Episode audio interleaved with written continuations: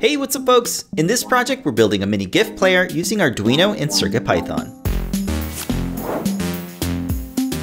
We designed and 3D printed these enclosures to look like a small retro TV and a portable gaming console that can play animated GIFs.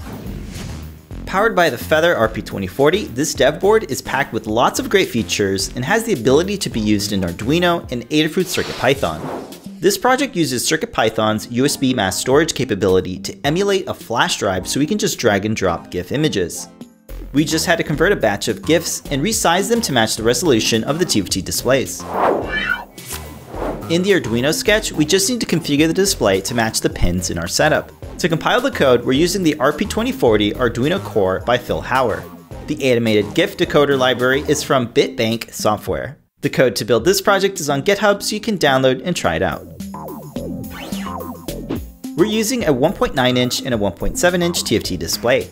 Both of these displays feature SPI interfacing for quick wiring and are both IPS so they look nice and crisp.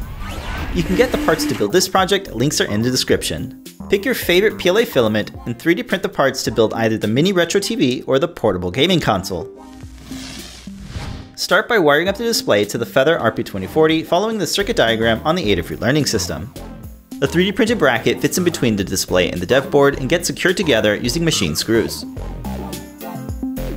The slide switch is wired up to the Feather RP2040 so we can easily turn the display on and off. The LiPo battery is small enough to fit inside the 3D printed enclosures and can be recharged over USB. The slide switch is press fitted into the built-in holder with the actuator accessible on the other side. With the battery installed, the back cover snap fits over the enclosure, making it close shut.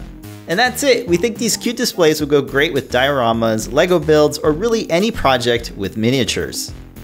Thanks for watching and be sure to subscribe for more projects from Adafruit.